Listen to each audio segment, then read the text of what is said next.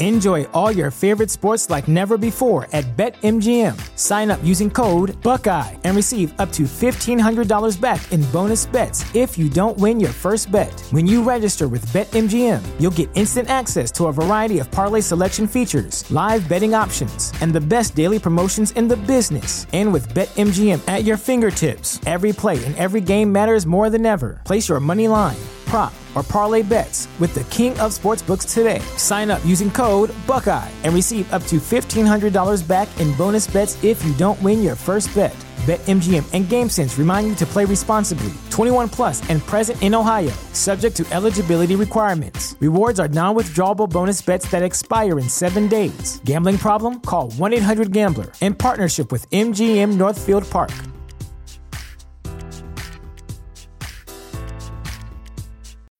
When you need mealtime inspiration, it's worth shopping Kroger, where you'll find over 30,000 mouthwatering choices that excite your inner foodie. And no matter what tasty choice you make, you'll enjoy our everyday low prices, plus extra ways to save, like digital coupons worth over $600 each week. You can also save up to $1 off per gallon at the pump with fuel points. More savings and more inspiring flavors make shopping Kroger worth it every time. Kroger, fresh for everyone. Fuel restrictions apply thechairshot.com.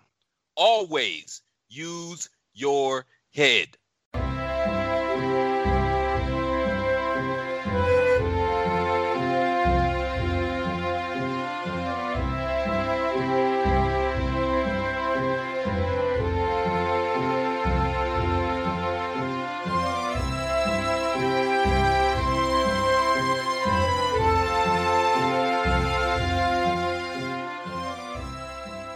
Hello, everybody, and welcome back to the Badlands podcast, the only podcast out there that is 100% chiseled and is found exclusively here on Chairshot Radio Network.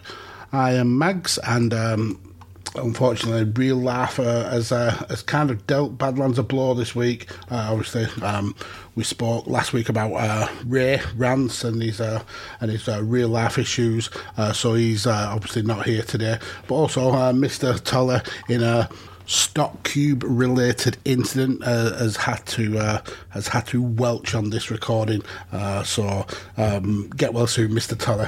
feeling feeling a little bit under the weather, um, but essentially that means you've got got just me uh, and um, my kind of thoughts on uh, Tolly's um, Tolly's topic from last week, which was what if the Ultimate Warrior um, was a success as WWF champion.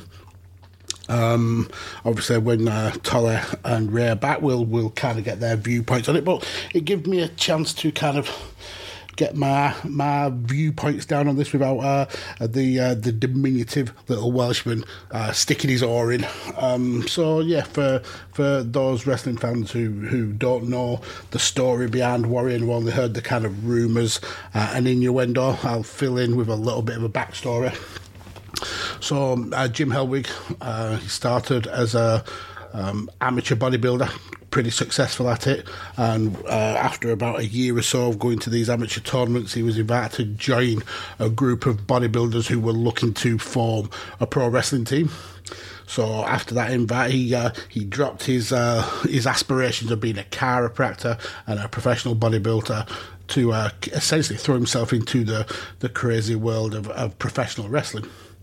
Uh, and in less than three years, uh, Mr. Hellwig had made his way to the biggest promotion in the world, the WWF, uh, following uh, spots in the CWA, uh, Universal Wrestling uh, Federation, and World Class Championship Wrestling.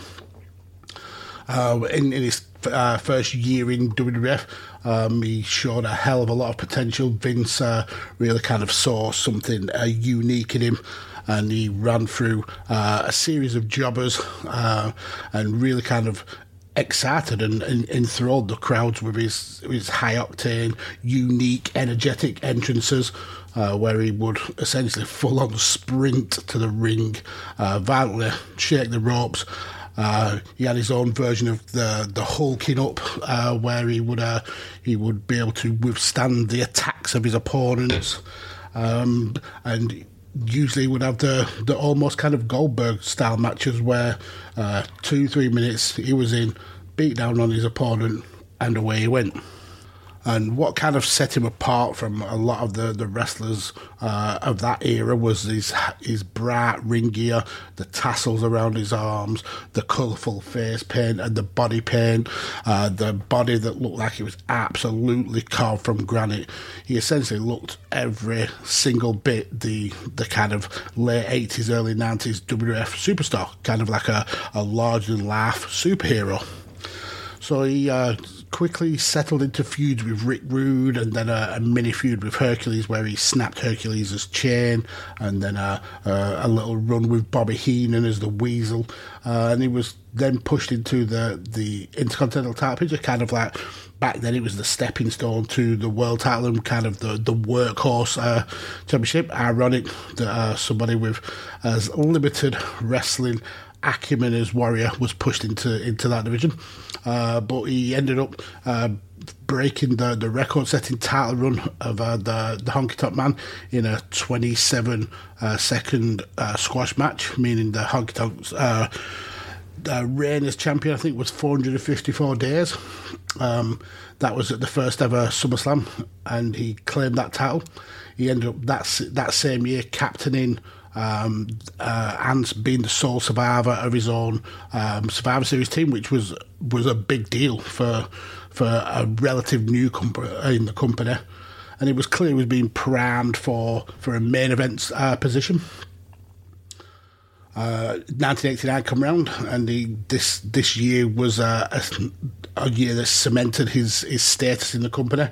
He kept hold of the IC title up till WrestleMania uh, 5, lost it to Rick Rude, uh, then got it back at the next pay per view, SummerSlam, and then he actually came out on top in a feud with uh, with Andre the Giant uh, that uh, ended with the two being opposing captains at Survivor Series in 1989. And yet again, Warrior was the victor and the sole survivor for his team. So uh, two years in a row, he's been the one who stood tall at the end of the match. Um, and then when we get to 1990, we see that Warrior being kind of primed for a, a feud with uh, then WWF champion Hulk Hogan. So the seeds were planted around the Royal Rumble when uh, we get the little bit of a face off. Uh, Hogan went on to win the Rumble, and then the WWF went into full promotion mode, uh, wanted to push um, the the match between the two biggest stars that they had at the time, um, Ultimate Warrior, the Intercontinental Champion, and um, Hulk Hogan, the, the WWF Champion. So we get to WrestleMania six, where the the, the Ultimate Challenge match uh, took place, and at the time WrestleMania did absolutely uh, gangbuster numbers, and it seemed that we get a, a passing of the baton almost from babyface to babyface uh, when Warrior beats Hogan to retain not only his Intercontinental title, um, but also to go ahead and uh, win that WWF Championship, uh, which would uh, ironically be for the first and only time in his in his career. Then after Mania, Warrior would revisit the, the feud with his long term rival Rick Rude. He'd have a, a a spat with uh, Ted DiBiase, and he would end up teaming up with the Legion of Doom against uh, Demolition. And then again, at the third year running, he was the captain and sole survivor uh, for his team at Survivor Series. But then in the beginning of like 1991, um, real world issues uh, in in the Gulf inspired a, a WWF storyline that would uh, eventually see Warrior drop the WWF title. Uh, uh, Vince wanted to capitalize, on the huge headlines that was being made from the uh, Iraqi invasion of Kuwait uh, and the subsequent Gulf War and Operation Desert Storm. So he and uh, his uh, creative team made the decision to have popular babyface and real life G.I. Joe figure, Sergeant Slaughter turn heel on, on America and uh, start sympathising with the Iraqis and then with uh, a little bit of interference from Randy Savage to kind of uh, um, push Warrior's next feud. Uh, Slaughter would go on to win uh, the WWF title from Warrior at the 1991 Royal Rumble. Uh, before he he dropped it to real American Hulk Hogan at WrestleMania 7. Um, Warrior would would uh, would face Savage at seven, beating him in his in a career threatening match before teaming back up with Hulk Hogan at SummerSlam to finally uh, put to bed the Iraqi supporting uh, force. But in that build up to uh, SummerSlam, Warrior was also involved in another uh, feud with uh, with the Undertaker and with Jake Roberts. Uh, where Jake offered to help Warrior to learn about the dark side so he could go toe to toe with The Undertaker. Um, Jake then uh, tested Warrior with uh, three three tests. So first he locked him in a coffin to see if he could uh, cope with uh, with the darkness. Then he um, he was buried alive, uh, and then finally Jake had a Ultimate Warrior enter a room full of snakes uh, to look for a chest in the middle of the room. And when Warrior found this chest and, and opened it, um, he was bitten by uh, a spitting cobra that was uh, hidden in the chest, and uh, as as he was uh, foaming at the mouth and, and kind of getting, reacting to the the venom, uh, Jake revealed that he and Undertaker were in on this from the start. But we never actually got any um, resolution to this storyline uh, because uh, not long after uh, SummerSlam. Uh, Ultimate Warrior was suspended from the company uh, after he made several financial demands to Vince about payoffs, uh, including the WrestleMania payoff. Uh, he no-showed some events. He threatened to no-show uh, SummerSlam, so Vince paid him to make sure the show went ahead. And then subsequently, he was uh, he was suspended pretty much the day after. Um, Vince would return to uh, to Warrior uh, when Hogan was set to leave the company in, in 1993. Um, Warrior ended up coming back at WrestleMania 8. Uh, but by the time Survivor Series came around that year, uh, he was out of the company. Again, uh, financial demands and uh, threats to no-show uh, events um, was was the final straw, and Vince Vince cut Ultimate Warrior from the company. Um, we would eventually see him come back uh, a couple of years later, uh, final uh, four month run in the company where he came and essentially squashed Hunter Hearst Helmsley at WrestleMania 10, had a feud with Goldust over the Intercontinental title, uh, and had a spat with uh, Jerry Lawler before he was eventually released again um, for, for no showing events. So that is kind of like the backstory of uh, Ultimate Warrior and his uh, dalliances with the WWF. Obviously, he then went on um, to appear on the Indies, had a, a run in uh, WCW where he got his uh, rematch with Hogan, and eventually made his way back to uh, the WWF uh, to be entered in the Hall of Fame after a lot of animosity. And unfortunately, after he uh, he did his farewell speech on Raw after WrestleMania, uh, he ultimately passed away. Um, so yeah, it's a, a, sad end to what was a, an extraordinary life in the world of wrestling. But when um, when I went to kind of look into this story, I didn't think there was much meat on the bone. To be fair.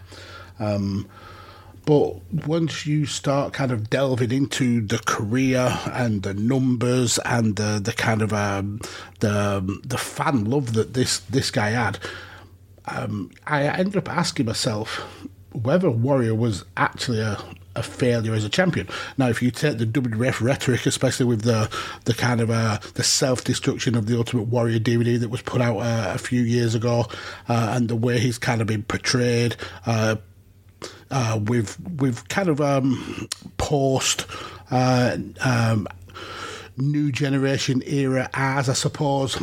Uh, you would think that it was an absolute flop uh, in terms of uh, in terms of drawing power and in terms of uh, uh, fan uh, fan appreciation. And whilst it was true that audience numbers were dwindling at the time, um, I don't know if that can solely be placed on the shoulders of Warrior. Uh, firstly, those numbers were dwindling uh, at the back end of that, that run that Hogan had, had, and he certainly wasn't the the huge superstar that he was in perhaps the the, the mid to late 80s. Um, and whoever took that kind of spot from Hogan was always going to struggle to uh, live in the shadow of, of Hulkamania. Um, looking uh, at the buy rates, um, I think that that Warriors uh, Warriors short-lived time on the top more than held its own. Um, so before we go into those uh, numbers, I uh, just want to give a quick pause and uh, uh, be able to pay those bills. Um, so definitely go and check out uh, the Chair Shot uh, Pro Wrestling T-Sat. Uh, I know Pro Wrestling Tees have had a, a torrid time of it uh, uh, recently, uh, but definitely go and check out some of the amazing t-shirt designs that we have over there. Helps keep the lights on over here at, uh, at helps us provide this content for you every single day uh, for free. Uh, and whilst you're there, please check out the, the chairshot.com. It's an absolutely amazing resource for opinions, news, analysis, um, podcasts, uh, written pieces, yeah, everything that you want in, in terms of wrestling content, you can certainly find it over there at the chair shot. So please go and check them out. Promotional consideration paid for by the following. Hey folks, PC Tony here. Thanks to our new partnership with Angry Lemonade, you can save 10% on physical products and digital commissions using the promo code ChairShot. Head to angrylemonade.net to check out their amazing catalog of products and services. Use the promo code ChairShot to save 10%. That's angrylemonade.net.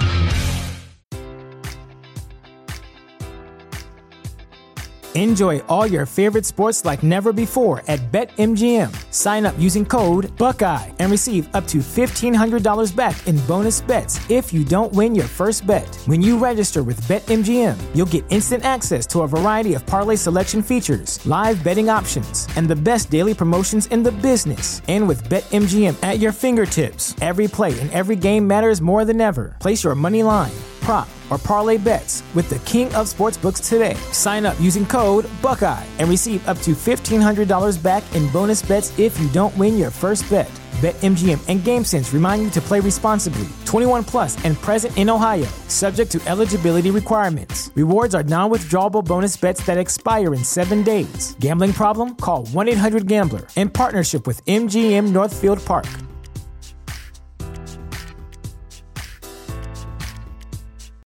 You know how to book flights and hotels. All you're missing is a tool to plan the travel experiences you'll have once you arrive. That's why you need Viator. Book guided tours, activities, excursions, and more in one place to make your trip truly unforgettable. Viator has over 300,000 travel experiences to choose from. Everything from simple tours to extreme adventures and all the niche, interesting stuff in between. So you can plan something that everyone you're traveling with will enjoy. Real traveler reviews give the inside scoop from people who've already been on the experiences you're considering. So you can plan with confidence. Free cancellation helps you plan for the unexpected, and 24 7 customer support means you can travel worry free. Download the Viator app now and use code Viator10 for 10% off your first booking in the app. Find travel experiences for you. Do more with Viator.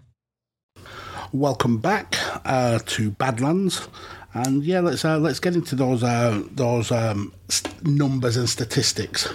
So let's go to SummerSlam 1990, which was uh, the first event with Warrior as uh, as champion that got uh, 507,000 buys. So this was down from the previous year, um, which got 625,000 buys.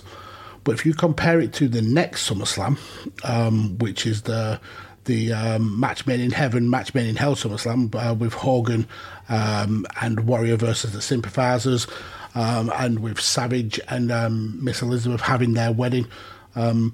That that figure was actually 405,000 uh, buys. Now, you would, um, if you would believe the kind of rhetoric and the history, you would think that that was the the way bigger SummerSlam. But yeah, uh, it got almost a.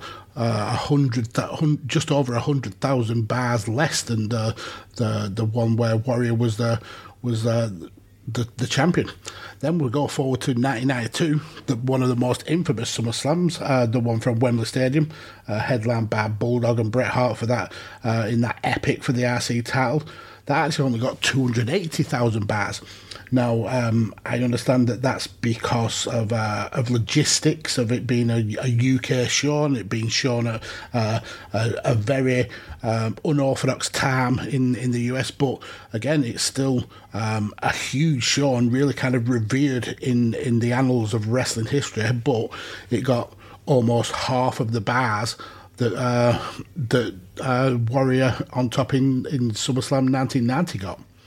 So then let's fast forward to uh, to Survivor Series, uh, Survivor Series 1990 with a with a Warrior as as champion.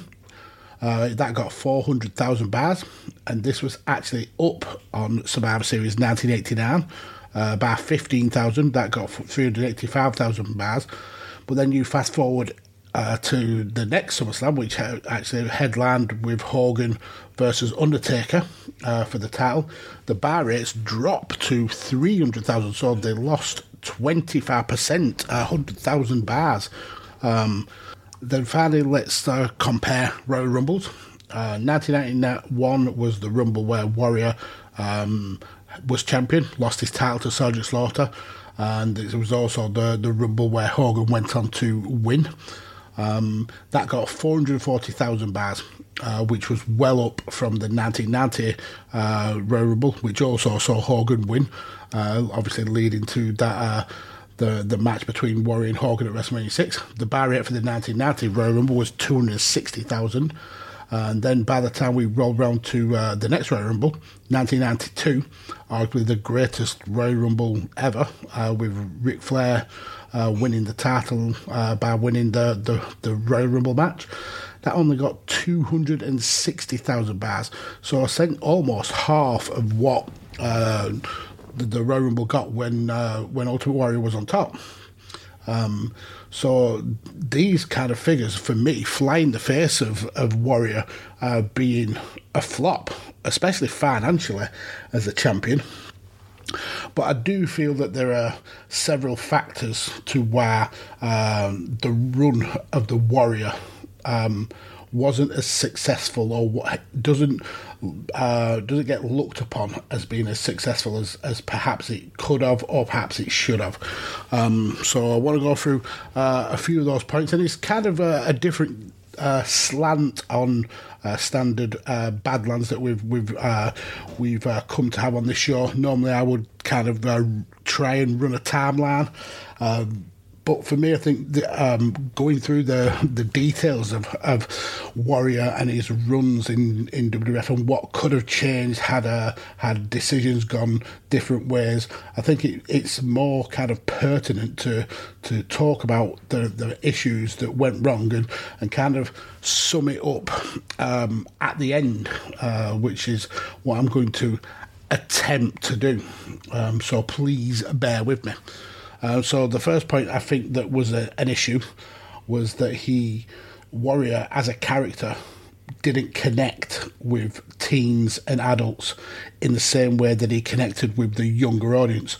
Uh, the kids, the preteens, absolutely adored Warrior because he was this over top, colourful kind of superhero style character whereas uh, teens and adults certainly didn't have that uh, that same feeling towards him, and certainly didn't share that that feeling that they had with Hogan. Hogan had this unique appeal to almost every demographic of, of the wrestling fan base. Kids looked up to him as a as a hero. Teens adored him as somebody to aspire to, a, a really kind of a um, honourable figure adults loved the unashamed good guy Americana of, of Hulk Hogan, and the, the older generation, they Hogan was was like the the the link to wrestling past for them. So he had a real kind of a, a cross demographic appeal. Where I think Warrior just didn't have that. He had uh, a very significant kid uh, appeal, uh, but that didn't necessarily translate as you go up through the generations.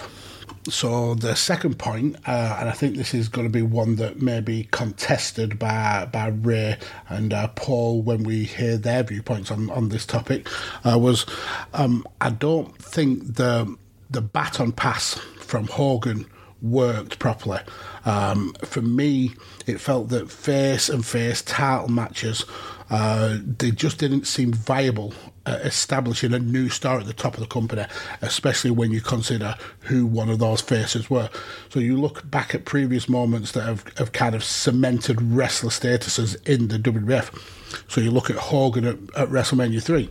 Um, slamming Andre the Giant was absolutely huge for him in, in, in the context of, of the WWF but before that he'd he'd already been champion. He didn't. Uh, this wasn't his kind of a ascent to uh, to the WF title. This was um, this was more uh, um, a, a, WrestleMania moment for him. Then you go to uh, WrestleMania five, uh, where Macho Man um, finally proved he could go toe to toe with uh, with Hulk Hogan. Yeah, granted he lost, but it was in one of the, the best matches uh, up to then uh, that the WF had put on. But he again had already been WF champion. He'd won the title at previous WrestleMania. So I think that giving um, giving Warrior his first taste of WF title against Hulk Hogan at WrestleMania uh, meant that he had to instantly fill those boots uh, that that were being left by Hulk Hogan, rather than kind of cement his already kind of established legacy uh, as WWF champion by beating Hogan. I think throwing all those factors in at once, um, it left him a lot to live up to, and it, it from um, from looking back at it, it doesn't it doesn't seem like he was able to do that. So then the third point uh, for me, uh, and this is a huge issue, and it's one that we we see time and time again, is that Hogan didn't go away after after the loss.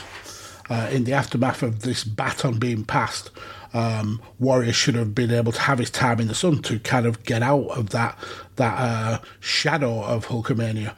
But fortunately, Hulk Hogan, being Hulk Hogan, that shadow lived on. Uh, Hulk went straight into a feud with Earthquake and then uh, led into a storyline where he was considering retiring and the, the, the, the, viewers were asked to send letters and postcards in, in order to convince Hogan to stick around. Uh, and by the time we get to SummerSlam of that year, Hogan's back as a full time wrestler. Uh, so Warrior wasn't given his his time to shine at the top of the company before the, the focus was shifted back onto Hogan. And yet again, and as we'd see further in his career, Hogan found a way to stay in the limelight by stunting another person's uh, day in the sun, essentially. Another major sticking point, and point number four on, on my list, is that um, essentially Hogan had already beaten everybody. So by the time uh, Ultimate Warrior came in and had the ultimate challenge, beating Hulk Hogan at WrestleMania, there was nobody really viable to step up to, to Warrior to be his his his next feud. And uh, when you have that that first run as a champion, you need. Uh, you need a really strong first feud to cement yourself as as um, someone who deserves to be champion, someone who looks relevant as a champion. Ultimate Warrior just didn't get that. Uh, Hogan had already pretty much beaten every heel, and the only heel uh, that would have looked viable at the time was the Earthquake. And who went into a, a storyline with Earthquake? Mr. Hulk Hogan. Um, so that this meant whoever Warrior faced post Hulk Hogan didn't have the, the the star power or didn't have the gravitas to uh, to legitimize Warrior as world champion uh, which then kind of like fades straight into point number five that Warrior had really poor post WrestleMania booking. Um, so, as I said, going hand in hand with that point of uh, number four, the booking did not help Warrior cement himself as champion. They went straight to rehashing a feud uh, with Rick Rude, um, which, like I said, was was a massive waste of time when you had the potential of the Earthquake feud ready made. Earthquake was already um, making waves in the in the company. He they had that that storyline where he taken out Hogan, and Hogan was asking the fans for letters uh, to uh, to convince him to not retire. That could have easily led to Warrior uh, being. Being the person who slays the earthquake to to really kind of unite the the Hulkamaniacs and and the little warriors and kind of essentially cement himself as as the world champion. Uh, but instead, he got the the run with Rick Rude, which uh, whilst Rick Rude was was good at carrying the Warrior to a great match. It didn't have the the the gravitas that that a first feud should have had. And then once we got past the stuff with Rick Rude, we had Warrior teaming up with LOD for for a, a long time in their in their uh, kind of battle with Demolition. And whilst that's essentially a dream match for, for wrestling fans around the time. I mean, LOD were were the hottest thing uh, in terms of tag teams, and they're teaming up with the the WF champion. It should have been a, a massive thing. It meant that it did very little for Warrior uh, as champion. It didn't. Uh, he didn't have that that legacy of WF as WF champion because he did little to elevate the title because of the the people who he was put up against. So next, um, and point number six, and we're getting to the end of these points uh, soon. Don't don't uh, don't fret. Um, so number six is there was bad timing with real life events, and I mentioned this up uh, a little bit earlier uh, that the Gulf War and the aftermath from that uh, really hurt Warrior's run as, as champion because he wasn't the the All American uh, hero, the the person to slay the Iraqi um, invaders uh, that the WF and that Vince wanted to capitalize on. There was only one man for that for that role, and that was Hulk Hogan, and only Hulk Hogan. So when uh, Iraq versus the US was happening in real life, Vince wanted to quickly transition to um, a WWF counterpart uh, and having Slaughter as a heel and the Iraqi sympathiser, and then Hogan as the saviour of the world. Props to uh, over on uh, Chain Wrestling. You'll uh, you'll get a little uh, a little pop from that. Um, it made all the sense in the world to, to transition to that, to have Hogan uh, be the, the, the guy that vanquishes the uh, the Iraqi uh, sympathisers. And unfortunately, Warrior was a victim of that circumstance. But it, if it was just that that bad timing, you could uh, you could forgive the the WWF for, for wanting to capitalise and then going back to the well with Warrior, but unfortunately, uh, then the final uh, the final uh, point I want to make is he had bad attitude problems. Uh, Vince and Warrior were were uh, consistently butting heads over things like money. Uh, we've we've spoke about how he held SummerSlam up to ransom, and he was uh, no showing events more and more often. And this was kind of a, a death knell for for Warrior to be a viable, uh, long term and reliable replacement for Hulk Hogan. Uh, had he not had these kind of these issues, uh, these delusions of grandeur, uh, there there could have easily been a, a timeline where Warrior has multiple runs as world champion and eventually does become that, that guy to uh, take over at the top uh, once Hulk Hogan had left in 1993. So yeah, those are for for me the big uh, factors in in why the Warrior run uh, isn't looked at as as successful as perhaps it could be. Um, and we'll just have a, another quick break uh, before I go into the essentially the what ifs uh, and what could have been different for, for Ultimate Warrior. Uh, but yeah, definitely, uh, like I said earlier, go and check out Pro Wrestling Tees slash The Chair Shot and uh, uh, go and get yourself uh, some amazing quality merchandise and check out some of the, the rest of the content creators here on Chair Shot because they work tirelessly to provide you with with daily content. so yeah, go and show them a little bit of love.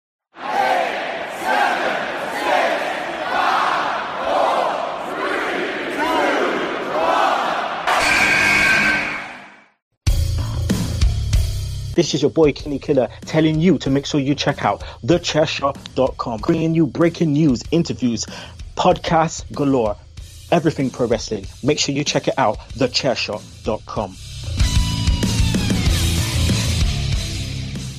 welcome back to Badlands. Um, so let's get into uh, my views on what potentially could have happened uh, had these issues with the Warrior uh, not uh, have, have, have caused him to butt heads with Vince, not caused him to leave the company, and not kind of stunted his run as uh, as world champion. Um, so, um, in kind of like a, a different take to these uh, Badlands, I want to actually focus on uh, something um, that that had the potential to fundamentally alter the wrestling timeline uh, for for what I would consider one of the pillars of wrestling lore and something that we've covered uh, quite extensively on on the show uh, in in other topics. Uh, and it's something I didn't really kind of factor in until um, un- until I, I was kind of working down the timeline of what could have potentially happened um, with with Warrior and uh, being champion.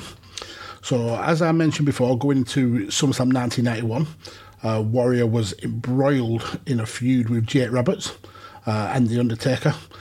And if Warrior didn't have his uh, his clash with Vince over money and attitude and no showing uh, events, uh, that feud would have continued post SummerSlam. And in this period of WWF, uh, feuds were very slow burning affairs. And with the the three players in this story, this certainly had legs to go on far beyond SummerSlam. So instead of hotshotting uh, Undertaker into a, a, mini story with with Hogan uh, and Ric Flair on on the periphery of, of, of the title uh, scene, I think Undertaker continues in this in this storyline with with the Ultimate Warrior. Um, continues with his alignment with with Jake Roberts we could have uh, easily uh, transitioned to Hogan versus Flair uh, being the title feud, which obviously would have uh, led to the, the the biggest names facing off at, at, at WrestleMania. Um, the match that, that we should have probably had in the, the, the WWF and not uh, eventually had some decades later in, in WCW when they were both well well past their prime. Um, but I think on the undercard of, of, of that WrestleMania, we um, we could have built to um, to a really interesting storyline. Uh, at Survivor Series, we could have had Jake uh, finally getting his his, uh, his comeuppance from the from the Warrior. Uh, that then could lead to Warrior versus Undertaker at WrestleMania 8. So you would have WrestleMania 8 headlined by Hogan versus Flair instead of Hogan versus uh, Sid. Then you would have uh, on the undercard um, Warrior versus Undertaker. So now we have to bear in mind that uh, Undertaker had only made his WrestleMania debut uh, the previous year, WrestleMania 7, when he beat um, in the original timeline, he goes on to face Jake the Snake again in a kind of almost a, a rushed end to this storyline to essentially cut out the Warriors' uh, role in it. Uh, he beats uh, Jake the Snake, but I think if we uh, if Warrior is still in the picture, uh, we see the end of something that essentially wouldn't really be acknowledged as a as a thing until 2005 uh, I think we would see Warrior beating Undertaker at WrestleMania 8 uh, before going on to regain that title um, at SummerSlam 1992. Um, so, yeah, essentially, uh, Warrior breaks the streak before it becomes the streak. Uh, and again, that, like I said, that's a, a, a fundamental shift in what became one of the biggest kind of stories over the the past 20 years of wrestling since 2005 when when Randy uh, essentially attempted to uh, end the streak for the for the first time when it was first acknowledged as a streak going all the way through the Triple H's attempts to end the streak CM Punk um, all the way through the the, the the the retirement matches of Shawn Michaels to Brock eventually beating the streak Roman. Um, yeah I think uh, this this one event, this one kind of a, a match with with Warrior, uh, this one change in the in the in the path of of a one wrestler would have a, a massive effect on the world of wrestling, and it's really interesting how these little ripples end up being almost tsunamis of change when it comes to uh, the grand scheme of wrestling. Something that I really didn't um, factor in when I was uh, when I was looking uh, at the backstory of, of, of Ultimate Warrior and, and, how things could have been different. And I really wanted that to be kind of the, the huge takeaway. I wanted to leave uh, Paul and, and, and Ray with that thought and, and kind of hear their feedback on it. But as I kind of more uh, delved into um, what potentially could have happened, um, something else really kind of struck me as well. That there's actually a knock on effect that I didn't originally foresee. and in a similar way that the booking of Hulk Hogan stunted the rise of the warrior in this situation, but also the rise of, of other wrestlers. In a world where Warrior is on top of the WWF uh, for, for longer runs, that can kind of stunt the rise of one of the more popular wrestlers in the history of the sport. Um, so I, I have the a feeling that Warrior returning to the top of the card, it kind of takes up a spot that that was filled by one Bret Hart. Uh, he emerged from the rubble of 1992 to uh, go to WrestleMania 9 as champion. Obviously, we all know what happened there when uh, when Hogan politicked his way to leave the show as, as champion. But in this world where Warrior has taken that mantle from Hogan, Hogan doesn't. Hogan isn't there to politic, but also that spot that Bret is occupying is occupied by Ultimate Warrior. So you don't see that elevation for, uh, from Bret. Um, from the tag team division to the intercontinental level, uh, all the way to world level, in the same kind of pathway as it did originally. And then there's also kind of another uh, another kind of a domino effect here, and it's it's really kind of been interesting looking back at this and, and kind of following the the pathways, following the, the, the strings, how these uh, inter, intertwine and interconnect. So without that rise of Bret Hart, would we see the rise of Shawn Michaels in the same way that we did? There's no long term feud between Hart and, and uh, HBK over the titles no hatred and professional and personal jealousy festering between the two. Essentially, uh, what I'm getting at is Ultimate Warrior could have totally negated two of the biggest travesties in Bret Hart's career because there would be no need for Hogan's politicking um, to walk out of WrestleMania 9 as, as champion but then in the same breath, there would be no need for the the Montreal screw job that sees Bret leave the company altogether. And then in, in, in a similar vein, there would be no spot currently for Bret at the top of the division. It's a real kind of tangled web. Uh, and like I said, with with no Bret at the top, do we see that, that rivalry that, that drags Shawn Michaels up because we covered it in a in a, a previous show how the the personal vendetta that that Shawn Michaels had against Bret is what spurred him on to be world champion caliber uh, of a wrestler. Uh, it was wanting to better the the achievements of Bret Hart that that spurred Shawn Michaels on. So without Bret Hart reaching those heights, do we see Shawn Michaels reach those heights? And then uh, the the final kind of thought I want to uh, end on is we don't see all the politicking of of Hulk Hogan, uh, especially in that in that kind of post um, WrestleMania um, seven run where Hogan uh, is trying to kind of relive the the glory years of uh, of uh, the late 80s, early 90s, uh, where he essentially overstayed his welcome. We see him in in uh, in the top at WrestleMania 8, forces his way into WrestleMania 9, then eventually goes away and becomes this huge star in, in WCW after kind of floundering at the beginning. Um, do we see that? Do we see um, Hogan's star power rise again uh, with the NWO. Perhaps, but perhaps not. Uh, it's a it's a very kind of tangled, wrinkled um, pathway to to the the outcomes of, of wrestling, I suppose.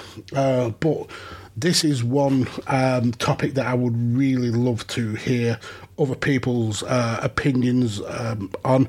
It's um, it's been interesting, kind of throwing my uh, thoughts out to the void without having the the kind of uh, the back and forth with with Ray and Paul. Um, um, perhaps my views would have been different if if I got their instant feedback and, and thoughts on it.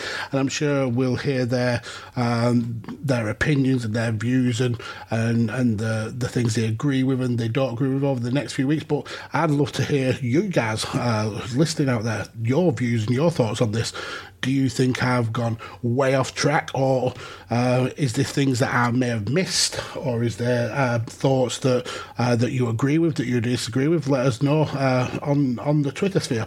Uh, but yeah, that uh, that about wraps up Badlands for this week. Um, thank you for for putting up with me waffling in your ear for the for the past forty minutes or so. yeah, this was a really interesting topic topic by Mr. Toller. It's a, a shame I haven't been able to kind of get his his viewpoints on this. Um, but that leaves me to uh, for one thing before we, we wrap up, and that's the topic for next week. And I think I've got um, a very interesting um, question to pose to uh, you, the listeners, and to Ray and Paul, and that is what if The Rock wasn't a success in Hollywood? So we all know that the the Rock left to be one of the biggest stars in the world and potential future president of the of the USA, most uh, uh, highest paid uh, movie star of all time. Uh, what if that flopped? What if that never happened? Um, what would the wrestling landscape and Hollywood landscape be if uh, if The Rock hadn't been a success in Hollywood? Um, so yeah, that's uh, next week's topic. Uh, all that is left for me to do now is uh, is the social medias, and we are out of here. Um, so you can follow me personally on, on the Twitter at PodfatherMags. Um, you can follow um, Mr. Ray Cash. And definitely go and show him a uh, love. He's having a very, very tough time of it now. And uh, Ray rants, um, I love you, brother. Can't wait to hear you uh, hear you again, sir. Uh, but you can follow him at It's Ray Cash, and you can follow Paul if you want. No, no bother if you don't want. Um, at Ray Encounter, yeah, definitely go and give Paul a follow. He's a, he's an absolutely amazing guy.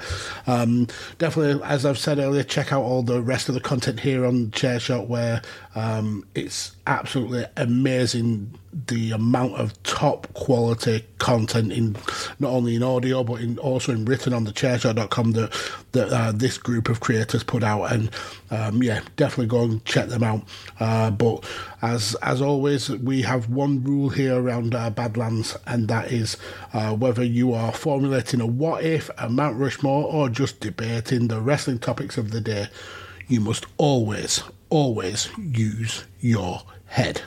Bye bye guys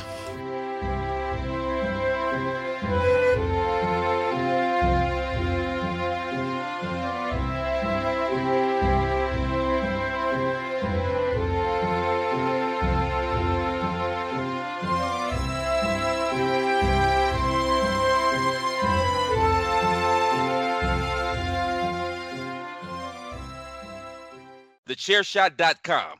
Always use your head. Enjoy all your favorite sports like never before at BetMGM. Sign up using code Buckeye and receive up to $1,500 back in bonus bets if you don't win your first bet. When you register with BetMGM, you'll get instant access to a variety of parlay selection features, live betting options, and the best daily promotions in the business. And with BetMGM at your fingertips, every play and every game matters more than ever. Place your money line prop, or parlay bets with the king of sportsbooks today. Sign up using code Buckeye and receive up to $1,500 back in bonus bets if you don't win your first bet. BetMGM and GameSense remind you to play responsibly. 21 plus and present in Ohio, subject to eligibility requirements. Rewards are non withdrawable bonus bets that expire in seven days. Gambling problem? Call 1 800 Gambler in partnership with MGM Northfield Park.